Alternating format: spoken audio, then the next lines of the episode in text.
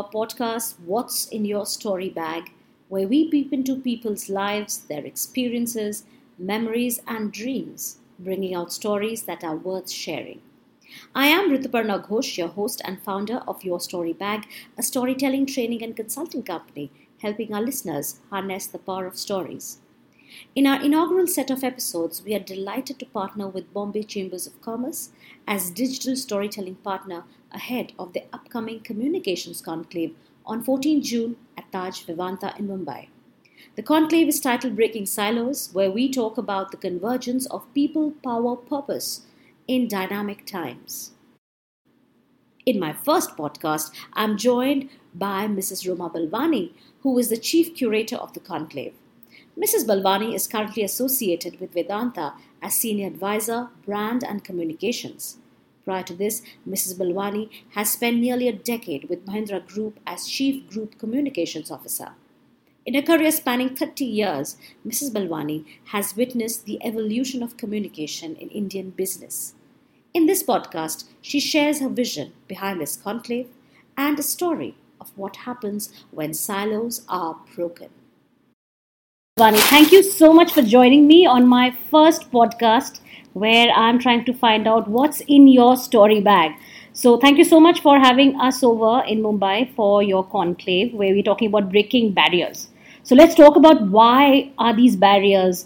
Why are we having this conference and what are the barriers within an organization?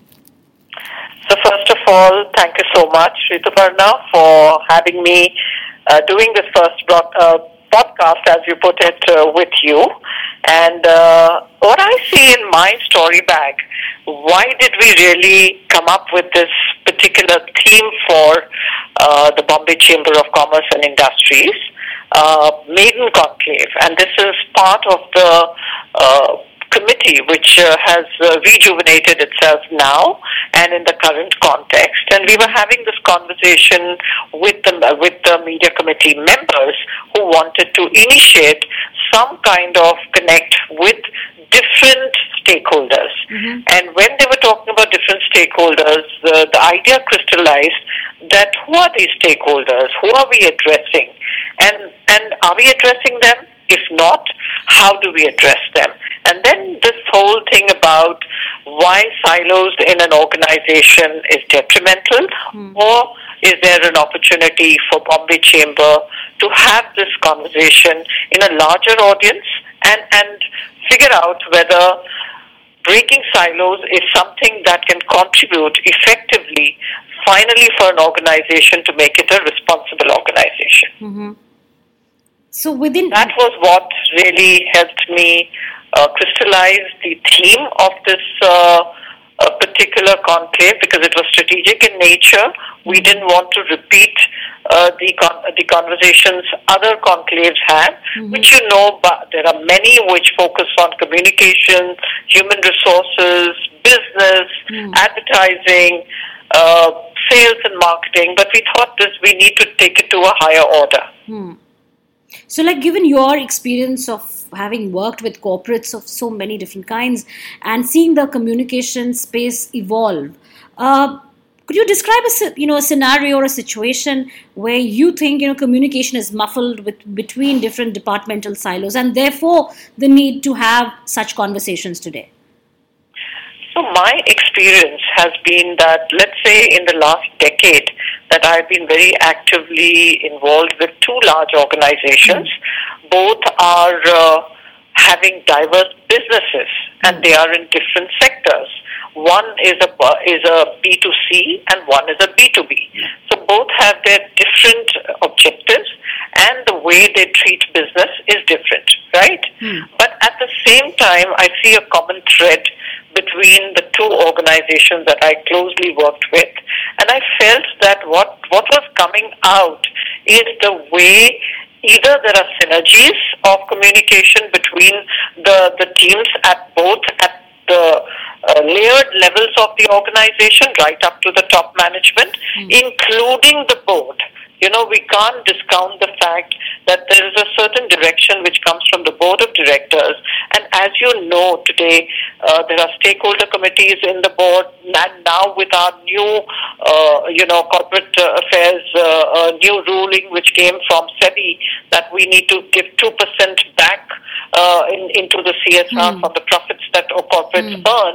So all this really makes us uh, be much more responsible to the kind of communication and the reputation that an organization has mm. or needs to build. Right. So given that, given that that you know there has to be a far more seamless communication between departments. Uh, uh, and and there, like you mentioned, that you've worked with two different large corporates. Again, the nature of their business is different. Uh, they obviously have to uh, handle their different stakeholders, who could be a similar set of people. Uh, for example, employees are in, same in both cases. But um, uh, you know, over with time in, in these decades, have you do you think that stakeholders have also evolved, and therefore, therefore, the need to have a more unified communication uh, uh, is the need of the hour. I would tend to agree with you on that because stakeholders are much more well informed. And the first stakeholder that you're really talking about is the employees of an organization, yes. right? Yes. Now, these employees are much more well informed. Also, they're committed to the organization that they have uh, thought uh, good to be part of. Hmm. So if these are the employees that you need to really uh, address, then communication to them have to be free flowing, they have to be authentic, and they have to always have that high order of governance which they should appreciate in an organization that they are associated with. So these uh, stakeholders now know that they have a universe outside which feeds them a lot of information which is through the internet and the advent of social media has really given them insights real time. There is nothing that an organiz- organization should not communicate or thinks that it should it's not relevant for its internal employees. I don't think that exists now. In the past when there was not that many communication tools available to an organization or their employees, probably the scenario was different. There, there could be a calibrated way of communicating. It would be in a in a sense that the uh, the employee consumes what the organization tells them. At the same time, they would have because they're public at large or they're investing in that organization, they would know a little more, or an annual report would be their best mm. guide to see what the organization is all about. Mm. So a potential investor would also look at that. Now, that became a more traditional form of communication, mm. and the information would be, in a sense, uh, one sided. I think that that has changed over a decade and by leaps and bounds because everybody is interested in, in an organization, whether they are investing in that organization, whether they are an employee in that organization, or they are the general public. Right. They may not have a stake in the organization, but they have a say in the organization, which is different. Right. Oh, uh, given that, like we, we're talking about uh, the whole idea of breaking those silos and having a unified, or rather a larger narrative within an organization which uh, caters to all the stakeholders and uh, which answers their queries or rather their thoughts about the organization that they're associated with. Uh, could you share a story or an anecdote of, uh, you know, of both sides, maybe, or either side that you want to talk about, um, a situation where the organization has suffered because of the silos, or an organization which has uh, rather blossomed or rather progressed because of breaking those silos. Could you give an example or a story from your experience? Yeah, sure. Because there was a time when uh, the organization, which was a B2C organization, wanted to really augment their brand and when they were in that process of augmenting their brand, they had put every piece in place which is part of a brand strategy, mm-hmm. right? Mm-hmm. Where you're really doing an entire uh, immersion of, of what the brand attributes of an organization should be, what are the way that you define the organization, what are the uh, the elements of the personality of the organization, everything was put in place. And I remember having this conversation with a young strategy uh, uh colleague who said, uh, Roma, now I'm ready. I think we should announce this externally, and this is a good time to do that. So I sat with him and I asked him just one question that has this exercise been exposed to all of the employees or it is with a select few, which means people who were part of the whole research activity where, you know, you're, you're also part of that uh, universe where your, uh, the research is also directed at you because you're an employee. Mm. Now, I said, is that being circulated widely? And does the organization know about this whole exercise that you all are doing to augment the brand? Because mm. it's a very ethical, strong brand, mm. and you want to take it to the next level. So, is that being addressed? And he had a pensive look on his face, and he said, no, but that is part of the exercise that we do post the hmm. launch of the brand augmentation. I said, why so?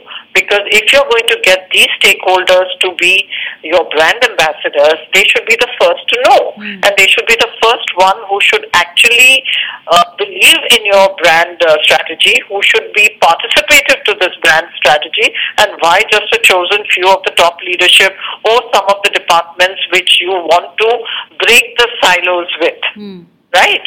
And and he understood the, the where I was coming from, and he said, yes, I think this is a good conversation to have with the with the larger group of people involved in this brand strategy. And they went back uh, uh, to the drawing board, and I was happy to see that uh, the conversations became so intense internally that they felt there was a huge campaign first. To really sensitize every individual in the organization.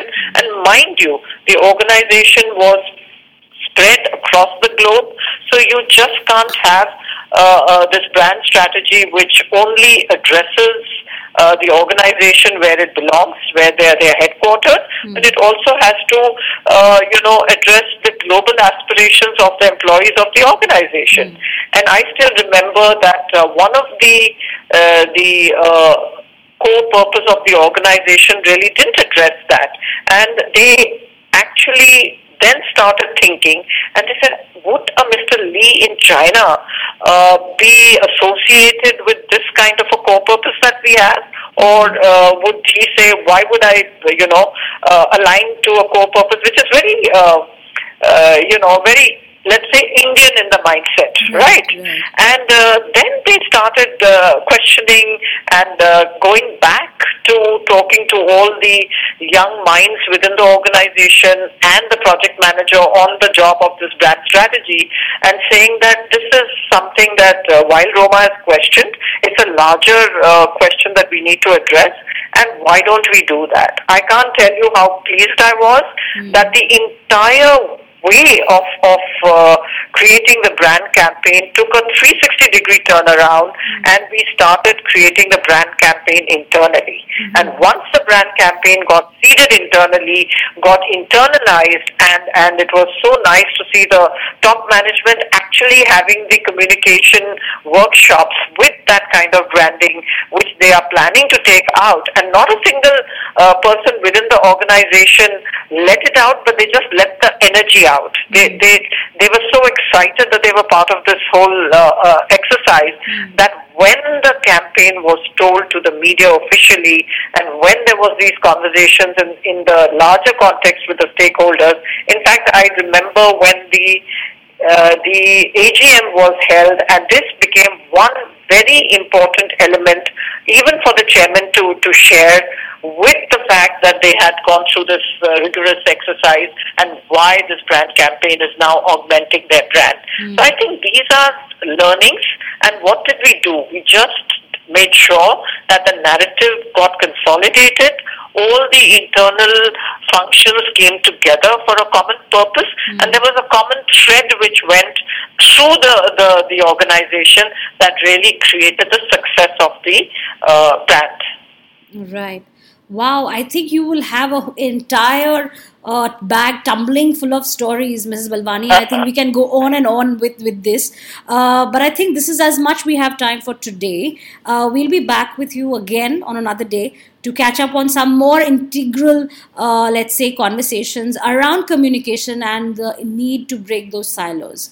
And I look um, forward. I really look forward, Rituparna, and I also look forward to to your uh, uh, guests who, who do hear this podcast that they can uh, be part of this very strategic conclave happening on June 14th in Mumbai at the at the Taj President and participate actively in this narrative and the storytelling that you have weaved together for us. Thank you so much. And like I said, I am like an eager child waiting to listen to all these stories that uh, you know you would have otherwise not heard. So you hear it from the horse's mouth, and therefore it becomes very, very special and memorable. So I really like this job of being the curator, the chief curator of all the stories um, at your conclave, and I'm really looking forward to this experience. So until we catch up again, thank you so much for joining me. And like I said, we'll be back with more podcasts around the conversation of why we need to break the silos in organizations around communication and why we need a unified narrative for, a, for an organization. Until then, happy storytelling.